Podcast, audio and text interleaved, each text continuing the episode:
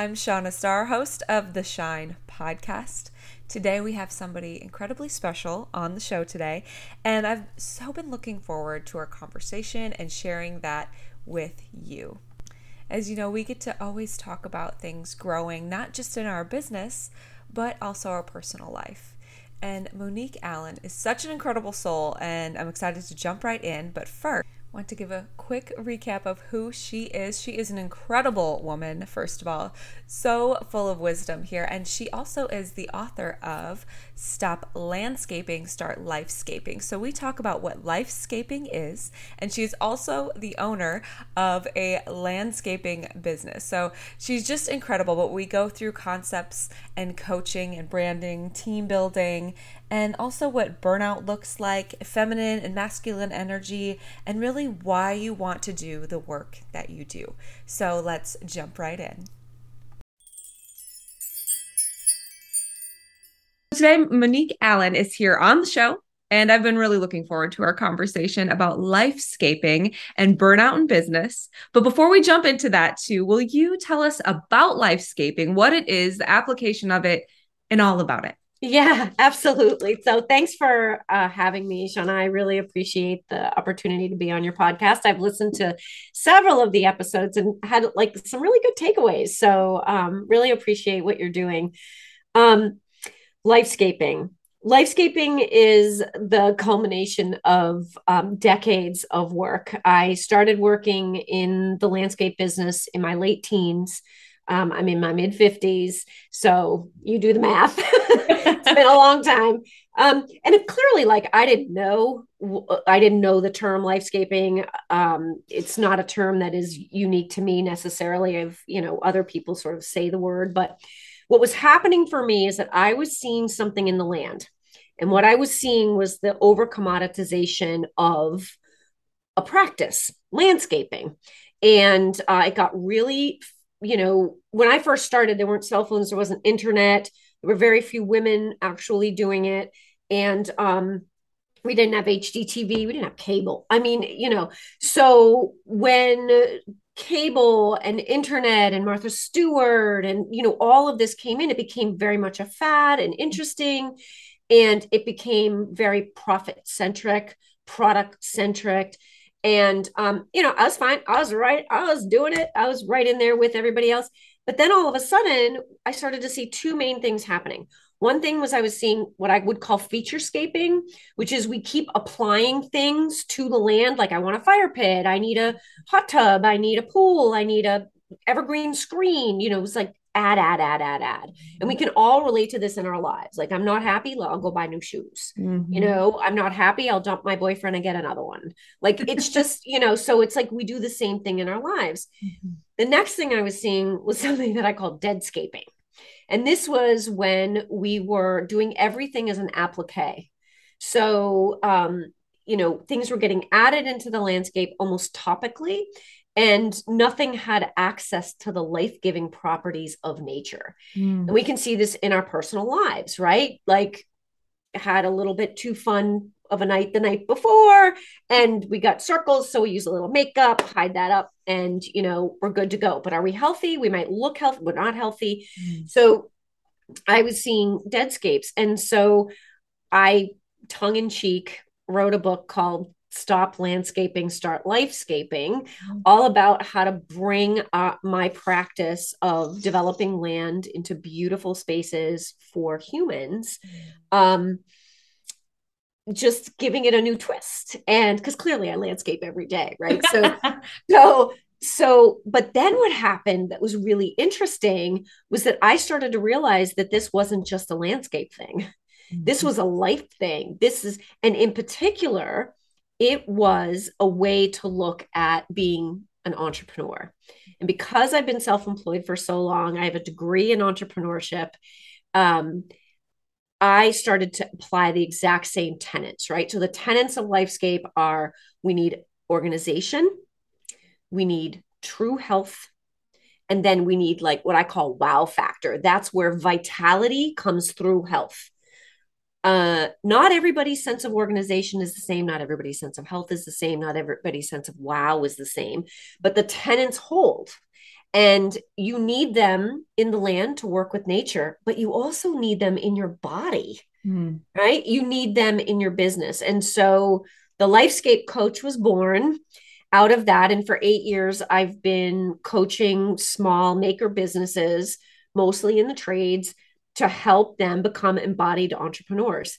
And you know, I call my my journey rage to realization because I was a tra- really traumatized, angry young person, and uh, and so the truth is, there's a lot of contractors that that have that same you mm-hmm. know kind of story and so it really was about how to navigate toward self-employment through self-employment and then beyond mm-hmm. um, as a human being.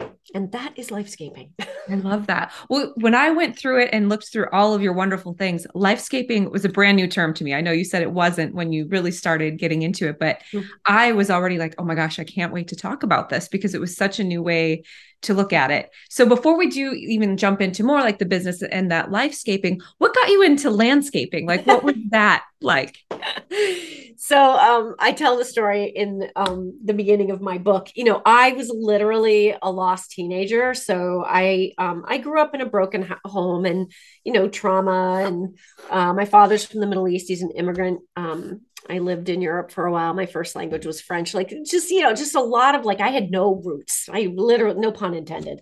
Um, but I just I had no roots. Now my parents loved me, good family, like all of that, but there was um, you know, some long-term sort of familial ab- abuse that happened and and you know, I just didn't know I didn't know. I didn't know. I mean, I got to senior year and didn't realize I was supposed to have taken the SATs. I hadn't gone and looked at colleges. And I did that like at a mad rush at the end. Um, and I just didn't know what I wanted to do. So I was working in a clothing store. I was a dancer uh, growing up and uh, ballet and jazz. Uh, it was before hip hop. I would have loved to have done that. Um, you still can. I still can, right? and um, yeah, so a guy, just one of my guy friends, I was at a community college. Um, I was grumbling about how much I hated my work and I had no life and whatever. And he's like, You should come work with us. Mm-hmm. You know, we're working outside. It's on Saturday, it was in the spring. It might have been like late April or something. I can't remember. It was before school was out. And um, I just, I had no idea what he was saying to me. He's like, Yeah, we're going to mulch and do a spring cleanup. I'm like, Yeah, what is that? I don't even know what that is. Right over my head. Um, but I went and ultimately sunny day kind of cool i was shoveling mulch i was bodybuilding at the time so it was like oh my gosh i get to like i loved going to the beach i'm like i get to be out in the sun mm-hmm. i get to train and i'm being paid for this this is can't be real and that was it i went home i was happier than i think my mom had seen me in forever mm-hmm. and i told her i loved it she knew people and connected me with a landscape architect who connected me with a designer who ended up being my mentor. And I'm telling you, Shauna, I never looked back. Like, I would love to tell you that I had this like really smart plan and knew what I was doing. I totally didn't. I just kept following these like little threads that made me feel joy mm-hmm. and less messed up. Mm-hmm. And it just seemed that this particular industry was like a really, really good fit for me um, and and then I just became voraciously hungry and learned wherever I could. I love that. I think it's so important too to recognize that so many people feel like there needs to be an exact journey or they need to have every step to know where they're going. And that's really not the case. Like even with my photography business, I loved it. But even as a young person, I was like, well, this can't be a business. So I'll just keep doing it because I enjoy it, but I have no idea where it's that trajectory of where it's going to go. So uh, I love that and hearing that because it's just those little steps, like you said, and taking the threads and the opportunities, and all of a sudden you're a lot further than you thought just by taking those. So that's yeah. incredible. Yeah. Yeah. And I imagine for your story that, you know, people probably said to you, Oh, you need a real job. Like you can't be a photographer. like people would say that to me all the time. So when are you getting a real job? And I'm thinking to myself as I just put 10 hours in, worked my ass off. I'm like, I think I just did a real job, but Yeah. Yeah. so I. I think uh, I get it more now from people who don't know me. I was very lucky. My mom never said a word as far as you can't, or maybe get a real job, or she saw me struggling and she never tried to intervene that. She just was like, you can do it. And that was it. There was Yeah. no either way, which was good for me in the long run. But I still get it today. And I'm 35 and they'll be like, oh, you know, something will stick. And I'm like, this is my this full time. This is what stuck, you know. this isn't Uncle what's his face who sometimes like to shoot, you know. So right. um, but that's all right. Can you kind of touch on a few of the important things when it comes to lifescaping? Like some important things that you encourage people when it comes to lifescaping? Yes. So again, I always lean on these three tenets of organization, health, and wow factor. And I think one of the things that happens so often with entrepreneurs is they do end up in a situation of the tail wagging the dog.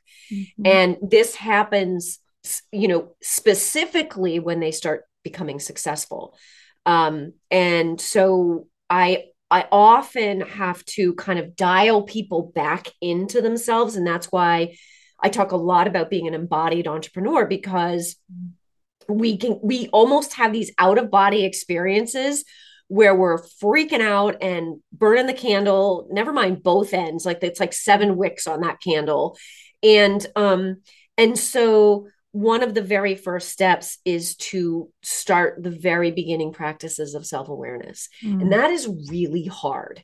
It took me a long time like it took me a long time to understand i was being fueled by anger. And i'm not saying that anger is bad because it's an amazing fuel but anger is like willpower Mm-hmm. right? You get it in short bursts it's like adrenaline. You get it in short bursts and it's supposed to get you out of danger that's the point of willpower it's a point of anger it's the point of adrenaline but if you run your whole life using those as your fuel sources of course you're going to get burned out. Of course you're going to be the contractor with this hair on fire all the time. And when you add to that that the people I generally work with are folks who are very heart centered. They are interested in triple bottom line impact. And so they're the kind of people that are really thinking about the planet. They're very interested in human beings. And it would be really cool if they were making a profit right? So, but they will not choose profit if it degrades the environment or undermines and injures people. Mm-hmm. Like they just can't, they can't not do it. The problem with that is it breeds altruism, and altruism then breeds money is bad. Mm-hmm. And then you have these people that won't market themselves, they won't be visible. And so the beginning of lifescaping is understanding very much that put the oxygen mask on you first because you can't help anybody if you're oxygen deprived. So that first look into the mirror can be kind of creepy Mm-hmm. and uncomfortable, but little by little I will get permission. And I do this in my company too. So, you know, I run a multi-million dollar landscape company which is big for a landscape company and not popular or common for a woman. Mm-hmm. So the I run my entire business like that and my management team gets that same lifescape mentoring from me as my coaching clients do. And I cannot help somebody work better and have a better experience and learn to tap into joy if they won't look in the mirror. yes. Yep. I, I can't. Like, I'm literally powerless because ultimately, seeking outwardly will never get you you know the riches and the all the abundance you want you have to seek inwardly and for the outward to sort of almost magically align for you um so that's the biggest hurdle and that's the place to start Oh, there are so many things. I was taking notes while you were speaking, and you said so many wonderful things. One thing that it sparked um, a quote from, I believe it was Ed Mylett, and you said it was the anger was almost a catalyst to where you got. And something he has spoken about is what got you to where you are isn't going to get you where you want to be. oh that's And- marshall that's marshall marshall oh i know exactly what you're saying like Yes. do a whole coaching thing what got you here won't get you there Yes. kind of yeah it's incredible to think of because we so want to and it, i know that you've worked on this so much but so many people want to hold on to the thing that got them to the place thinking like this is the only reason I got here. And that self-awareness is huge to realize no, it might have helped me or not hindered me completely, but where I want to go has got to look differently if I want to be bigger and better and look inwardly and and thrive and not just survive that way. And oh my gosh, there were just so many wonderful things. The other thing you said was to look inwardly. And something I wrote down before we started speaking was when I noticed for myself, the more that I led from the inside out, leading myself with clarity and purpose, working on myself, the more my business grew intentionally and leading from a place of, and I know you've talked about this, is leading from a place of compassion Mm-hmm. And can you speak on that part a little bit as well as leading from compassion? Absolutely. Yeah, for sure. Like, so again, I mean, you know this. I've heard I've heard you talk about this on your podcast that like if you can't if you can't like even just in the one you just did on resting, like you, you are not going to it's like if you ran your car all the time you never shut it off it would wear out sooner. The parts would just wear out. Like you have to rest and rest is an act of compassion mm-hmm. and it's an act of compassion to yourself. And so again it all has to start inwardly. But the very interesting thing about it is that especially in my world so i work with tough people. Mm-hmm. i work with people you know who are you know self-proclaimed badasses they're they're ballsy they can like do anything fix anything you know it's just there's a mentality. And i spent a long time embodying that mentality because I thought that was how I had to be. Mm-hmm. And what I now look at is the fact that if we look at the masculine and feminine principles, so not girls and boys, but the masculine and feminine principles, mm-hmm. it is so necessary for them both to be in in unison in in the same room at the same time swirling around each other like a yin yang symbol and when we lean in too much, like I was literally trying to develop my masculine energy so much that I was seeing this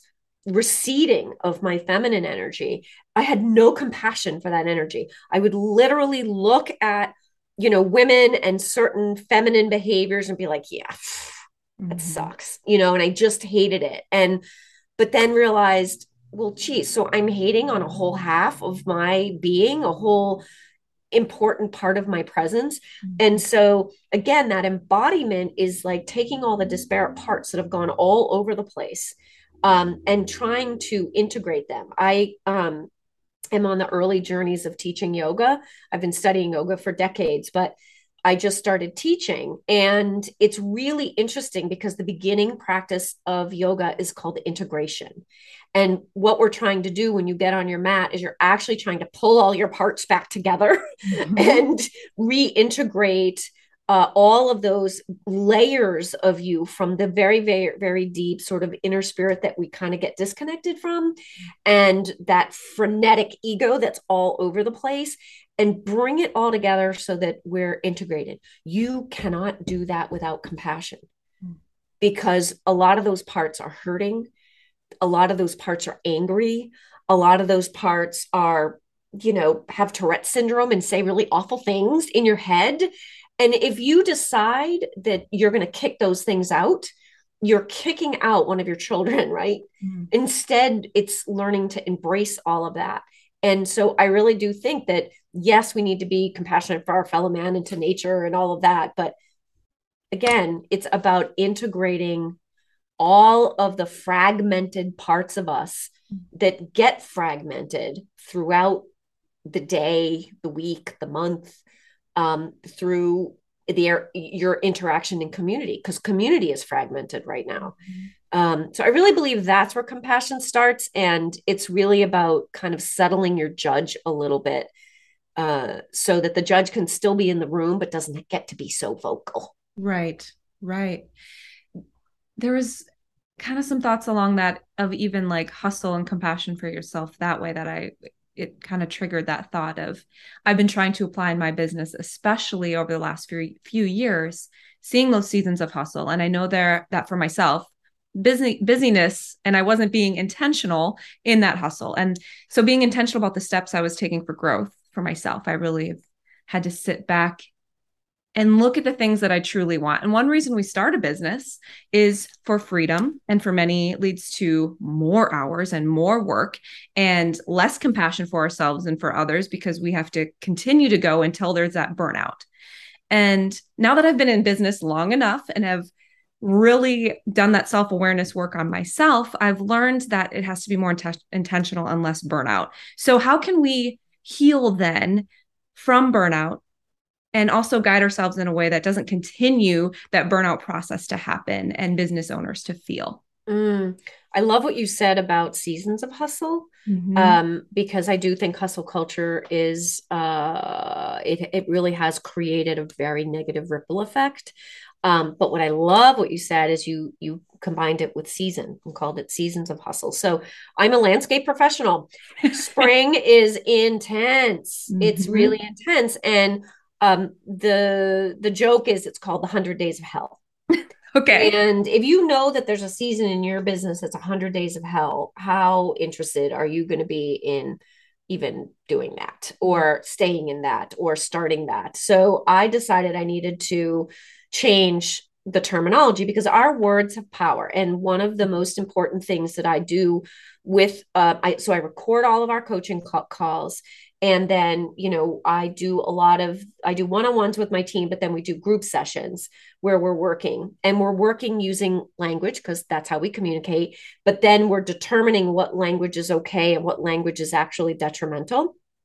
And so saying that we have 100 days of hell is is really putting a negative spin on uh, a reality of an industry. So i decided oh well let's call it the 100 day marathon instead. So we use that for a while um, and i'm not a runner i have asthma which i have very well in check because i'm healthy and do yoga and all that but I still don't really want to run a marathon. I have no interest in ever Same. running a marathon. Kudos to all the people who can. I am in awe. So I'm like, why would I choose that word? And then I started studying Scrum and Agile and learned the term sprint. And now we do sprints. So it is so much more positive because I can totally run fast for a short period of time and I'm very good at passing a baton if I have like a really awesome teammate.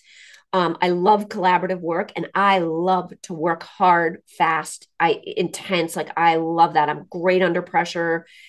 But if it's a marathon, all I can feel is exhaustion. Mm-hmm. If it's a sprint, now I'm like, I'm going to bolt and then I'm going to stop and i think that speaks a little bit to your last podcast about rest about mm-hmm. you know including play in it because that's so important because it isn't just about sleeping mm-hmm. it's about living fully embodied as a human being which is doing all of the things that you would do so i really think that the the mistake around burnout is the what I see as the opposite energy, which is this quiet quit, which you hear about all over the place, which is both a, a hyper negative as well as considered a positive. So if I quiet quit, I say, well, I work between these hours and you can't talk to me outside these hours versus, you know, which can be a positive. I'm creating boundaries. Right. Uh, versus the quiet quit, which is I'm just doing the bare minimum and then I'm getting out of here, which is really negative mm-hmm. for both the individual and the and the person. And that has been, I think, the knee-jerk response to burnout. I think instead we need to look at our seasons, mm-hmm. look at what does your work require what does your family require what does your health and well-being require and then allow yourself to you know nature is brilliant Mm-hmm. She created seasons, even in places where the seasons don't be, seem so defined as here in, in New England and Massachusetts. But there are seasons, there are, you know, these emerging and then evolving moments. Mm-hmm. If you can look at your business that way and you can use the word sprint and put it into these sprints what we do is we have sprints and then we have transition sprints. So the sprint is to do a certain kind of work. And then the transition is to move out of that work and into the next work so that we're prepped and then we run again. Mm-hmm. And as human beings, we work much better when we can see the horizon and know that we can get there. When the horizon, when you're told that the horizon is something you will never reach, yet we burn out. Yeah. We're like, yeah, I can't do that. Yeah. Absolutely. Yeah, there was something I used to always be hustle burnout and I was not ever feeling refreshed. And so in the past few years I started looking at my seasons, both weekly, daily, monthly, like how my hormones interact, all of those mm-hmm. things, but then yearly. And it really went back to seasons for me as a photographer, it happened to line up with those seasons where, yes, I start to absorb and change and move in January. And then I start to apply and have all those projects. And then I do have a busy season, but then there comes a rest season as well. And in each of those seasons, including rest, it was vitally important for my business growth, which if you would have told me that 13 years ago, I would have said absolutely not. Like you can't rest. There's no growth in that. And that's when you actually become creative and peaceful and rejuvenated and you're ready to absorb. And it has just been such growth for me and also giving myself compassion that we've talked about too. And I am not burnt out. There are days we're all going to feel overwhelmed but overall i want to continue because i've set my seasons up in a way where i understand each of these help me.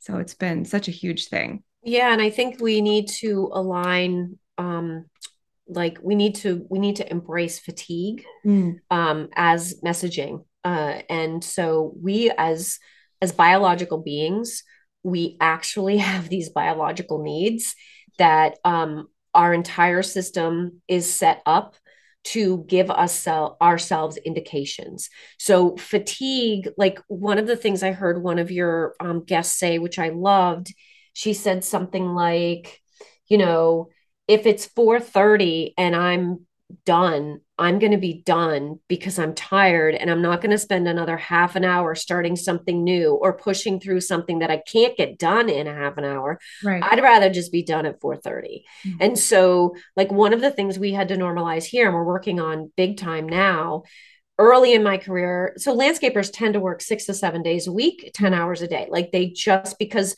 make hay while the sun shines right the farmer mentality um and so I said, only five days. I'm not working the weekend. So I was, people would tell me I'm never going to make it.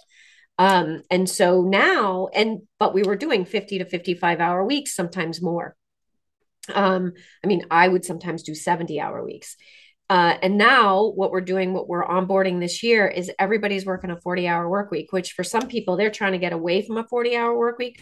A 40 hour work week for us is going to feel like vacation time. Mm-hmm. And so trying to do these things that your industry tells you you can't do because you can't be successful when you do them are the kinds of things that really activate me because I want to see the industry evolve and move out of entrenchment. Right. Um, and the only way to do that is to try scary things. yes. I I really appreciate what you said about boundaries too, because so many people feel they think a lot about what other people are going to think of them in setting those boundaries. And really, when you're setting those boundaries, most people don't care. Your customers and clients, they don't even think about it. And they they don't care about those boundaries as far as you set them that's just how it is of course there's going to be people asking questions can you do it this way can you move around but in our values and boundaries, it just becomes so much more apparent that we can continue to succeed as long as we have those set up. So, how can a business then communicate those values in a way that attracts the clients and employees that we our ideal client and employees? The very best way so values are tricky right mm-hmm. because uh it feels very buzzwordy very um you know oh look at i'm an entrepreneur i have a purpose mission statement and values you know right. and um so i think uh the most important thing this was transit a real big transition for me is that it is your business if you are the founder your job is to set the values that are in alignment with the impact and influence that you want to have with your business so that you can inspire people to work for you or hire you. Mm-hmm. So that is difficult to do when you say accountability, um, honesty, uh, you know, what like it's because they don't translate to anything. Right. So what I do when we do values work is you may say that something like, so for me, planet, environment nature was was really like i really value nature. I spend a lot of time in nature but like telling somebody that a value was nature like oh, i don't get it right. right? So we are we are eco-minded friends of nature. And the way that shows up is on a daily basis i ask am i improving nature or am i creating kind of like a, a neutral no you know not changing not making waves or am i creating a detriment? So every activity has to you have to ask through that lens. Mm-hmm. and then you do the same thing we for people.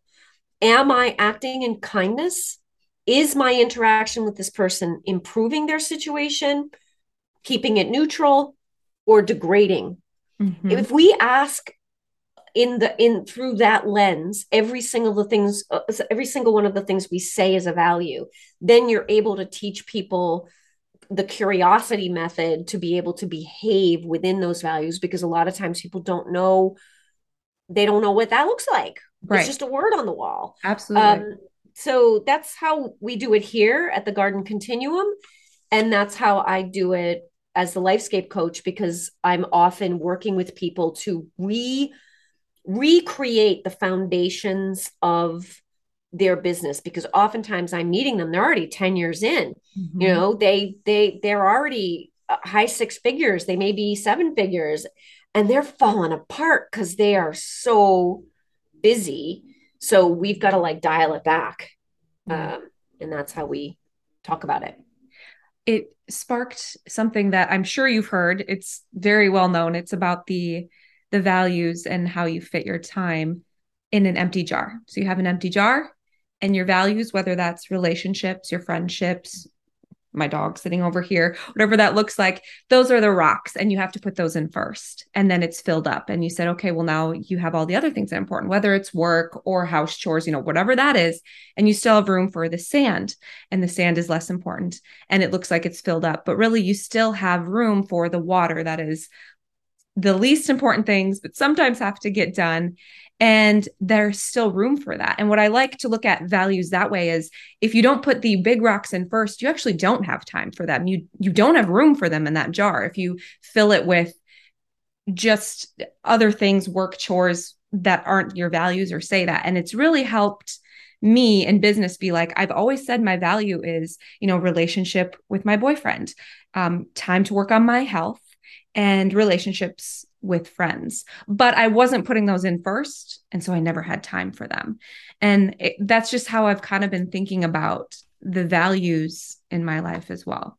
Just yeah i love that. It reminds me of the um you know how have you ever seen the chart? It's like a big wheel with a bunch of spokes and each section is you know work relationship family friends um, spirituality, finances. Oh, I forget what the other ones. There's like there's like mm-hmm. nine or eight or ten or something, and like you can do an assessment and it'll push out like one element of the the mm-hmm. spokes to show where like you're over you're overvaluing. So like for me, work would be this big huge tumor yeah. and then everything else would be all little right so it was it was really learning how to how to create that balance and like i'm not perfect I mm-hmm. still, you know, I've raised children. I, you know, I'm sort of learning this whole like what an empty nest looks like. And my husband and I sometimes look at each other and we're like, who are you? Like, I don't even know what do we, you know? So you realize that as as life evolves, mm-hmm. those the, it's not so much that the values change, but the priorities within the values change. And part of the lifescape method in landscape development that moved into business development is the idea that we move from a verge, emerging to evolving and then we inadvertently get entrenched so then we have to work on our entrenchment we have to unlearn some things we've got to upskill in some areas um, we've got to let go of the past and then we now we begin to emerge anew. Mm-hmm. Um, my husband and I just did a whole three month journey on reimagining our relationship. We've been married 25 years and now have an empty house a lot of the time. And it's like, uh, what worked when we were 30 ain't gonna work now. Mm-hmm. So um, I think that's critical that we just have to be okay with the priorities within those values and maybe even those values to shift a little and we can oftentimes think that we're putting like we're driving like a a, a mile long stake into the ground we can't pull it up um, we need to allow ourselves to be evolutionary beings otherwise i don't know i think that leads to burnout too yeah Oh, you're absolutely right. And I think that goes back to that self awareness too. It's always the reflection of life is in a different place. So, what are my values now? And what things do I need to prioritize and be intentional about? And it's going to look different, whether it's the time of year or even a completely different year, a decade from now. Uh, also, congratulations to 25 years being married. That's huge. Yes. Want to make sure to go back to that. Yeah. incredible. yes. And back to something you said near the beginning of the conversation was that the work that you're in is of course male dominated yeah and i would love to hear more about in a usually more male dominated community or workplace how can women really break in and thrive in those and and not just go and steer towards just that male energy that you talked about but really have both too can you talk on that yeah, I, I absolutely can, and I think that it's um it's a it's a two tiered answer. So one of the tiers in that answer is how how women are looking at themselves, why they're making a choice to be in an industry like that. You know, what is the impact and influence that they're trying to create within their own lives, whether they're opening their own business or working for a company. Um, I also believe that clarity around healthy boundaries is really really important women often want to be liked i mean everybody wants to be liked but women tend to lean toward that a little bit more than men but i will tell you i coach a lot of men and the men that i coach are all very very heart centered mm. They're very caring kind beautiful men and they are being as injured by the male dominance as the women are so when I think about a male dominated industry, I, I, think of an industry that has been predominantly um, populated by human beings that identify as male and um, uh, who have a very um, kind of warrior energy. So they very much are. Um, they they can go out and make the kill, right? So uh, and I, and I can't say that that's negative. That is a thing. But what happens is in that um, in that arena, it will actually degrade men as much as it will degrade women. Mm-hmm. And so initially, when I first got into the industry, I just acted like a guy. Mm-hmm. You know, I drove a truck. I never carried a purse. I had my keys on my belt, which I still have a keys on my belt all the time. but you know, and I everybody knows I'm coming.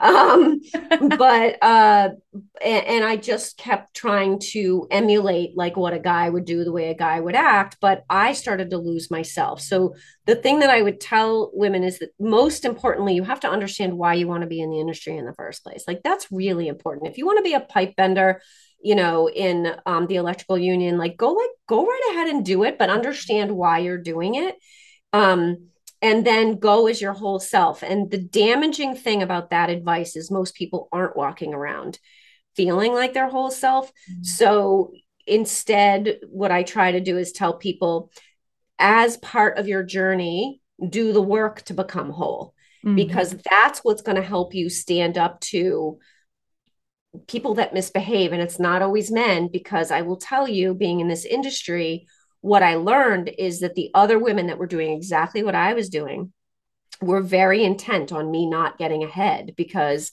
you can't have another woman in the room right. so women are pretty terrible and so i think that vilifying men is dangerous mm-hmm. instead it's really about knowing exactly why you want to be in a certain industry that happens to be predominantly populated that people identify as male and then understand what beautiful masculine energy are you bringing because if you want to be in construction trust me you are you got some serious masculine energy in that soup and that's awesome. If you can bring your feminine power there every one of those men has feminine energy. We all have both. Mm. your job is to spark their feminine energy. That's where their creativity will come, and that's where their their true power is in the feminine energy.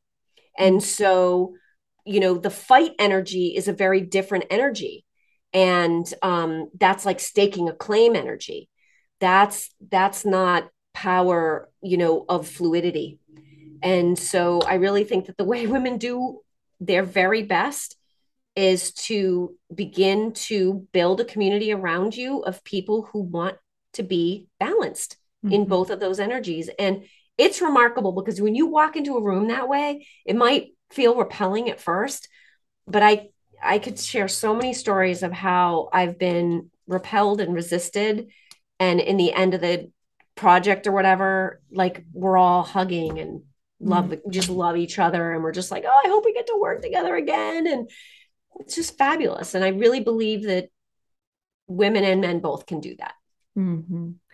i really like what you said about us having both feminine and, and masculine energy because I truly believe that too. And there's some things in my in life where I tend to lean more masculine energy, whether that's in the gym or bodybuilding or powerlifting. Not necessarily that's just masculine, but that's the I, idea that people have around it.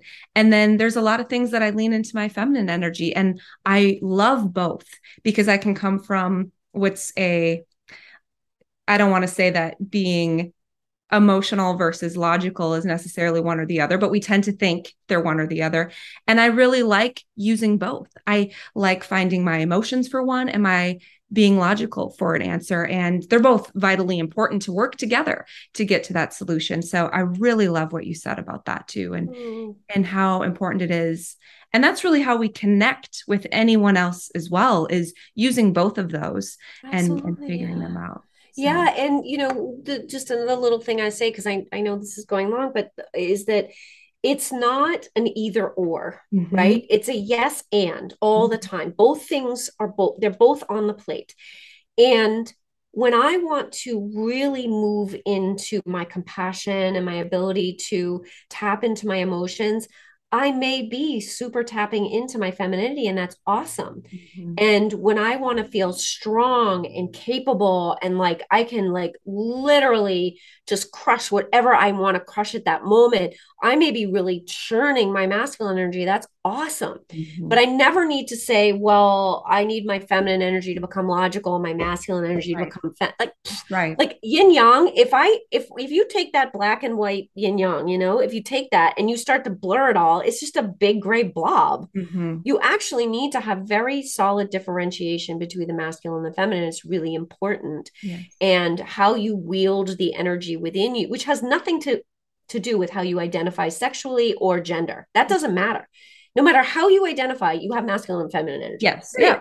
Mm-hmm. Right. You know, so so the beautiful thing about it is it's it's a power move that you can use all the time to help yourself be embodied and grounded. Mm-hmm. And that's how you navigate male dominated industries, female dominated industries, political arenas, you know religious arenas like that's how you navigate any arena that feels like it's hyper focused on one thing right and not become off balance as you go in there using all of your natural power of balance and groundedness and then you can kind of handle any storm yeah it kind of reminds me just quick of the brain and how we use that. And you know some people say they're left or right brained and mm-hmm. and whether it's creative or they're better at math or however they think that way. But really if you can break into honing in on using both for different things like that's the most important. You can be creative and run a very strict boundary ridden business.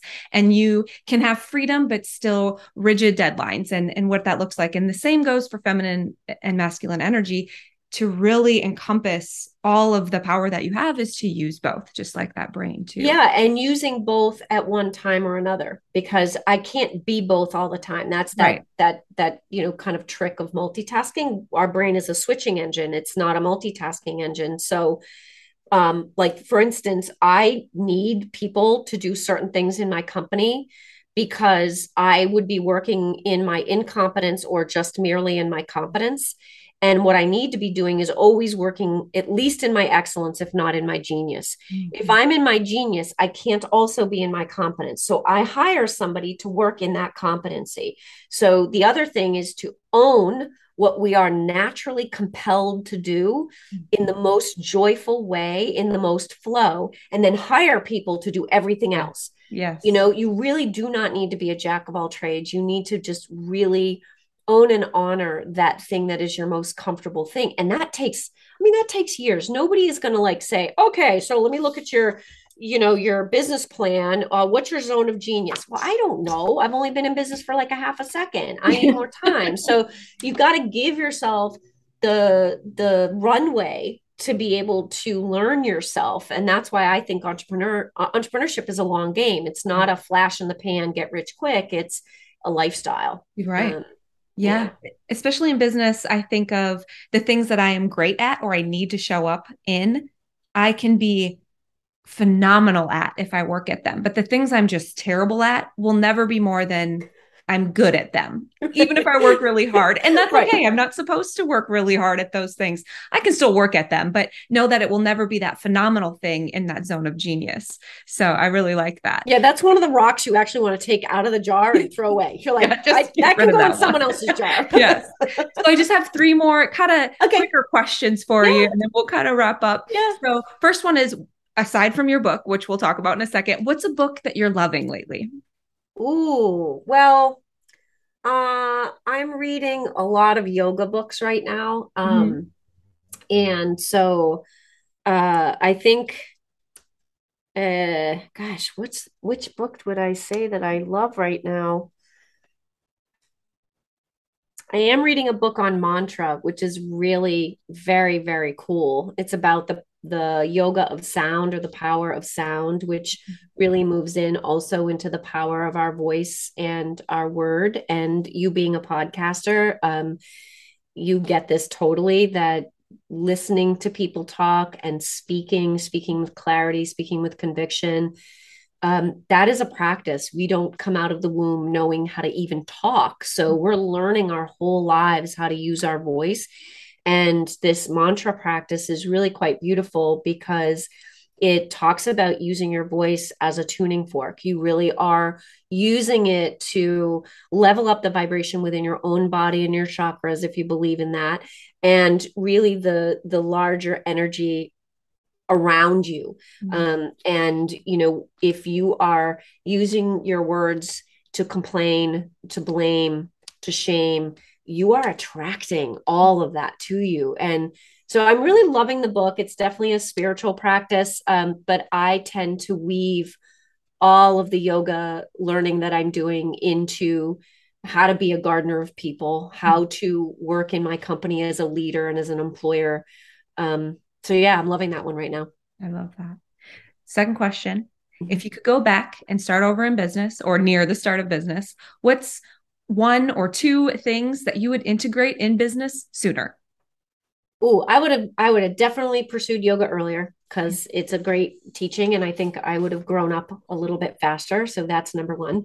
Uh, and number two, I think I would not have been, I would, I would have encouraged my younger self to be less afraid of being a woman. Mm-hmm. Um, I, yeah, I just, um, I thought it was a weakness to be a woman and, and that was uh, that that wasted a lot of i mean i learned a lot so i'm not going to say it was it didn't teach me but i certainly wasted a lot of time wanting to be something that i wasn't mm-hmm.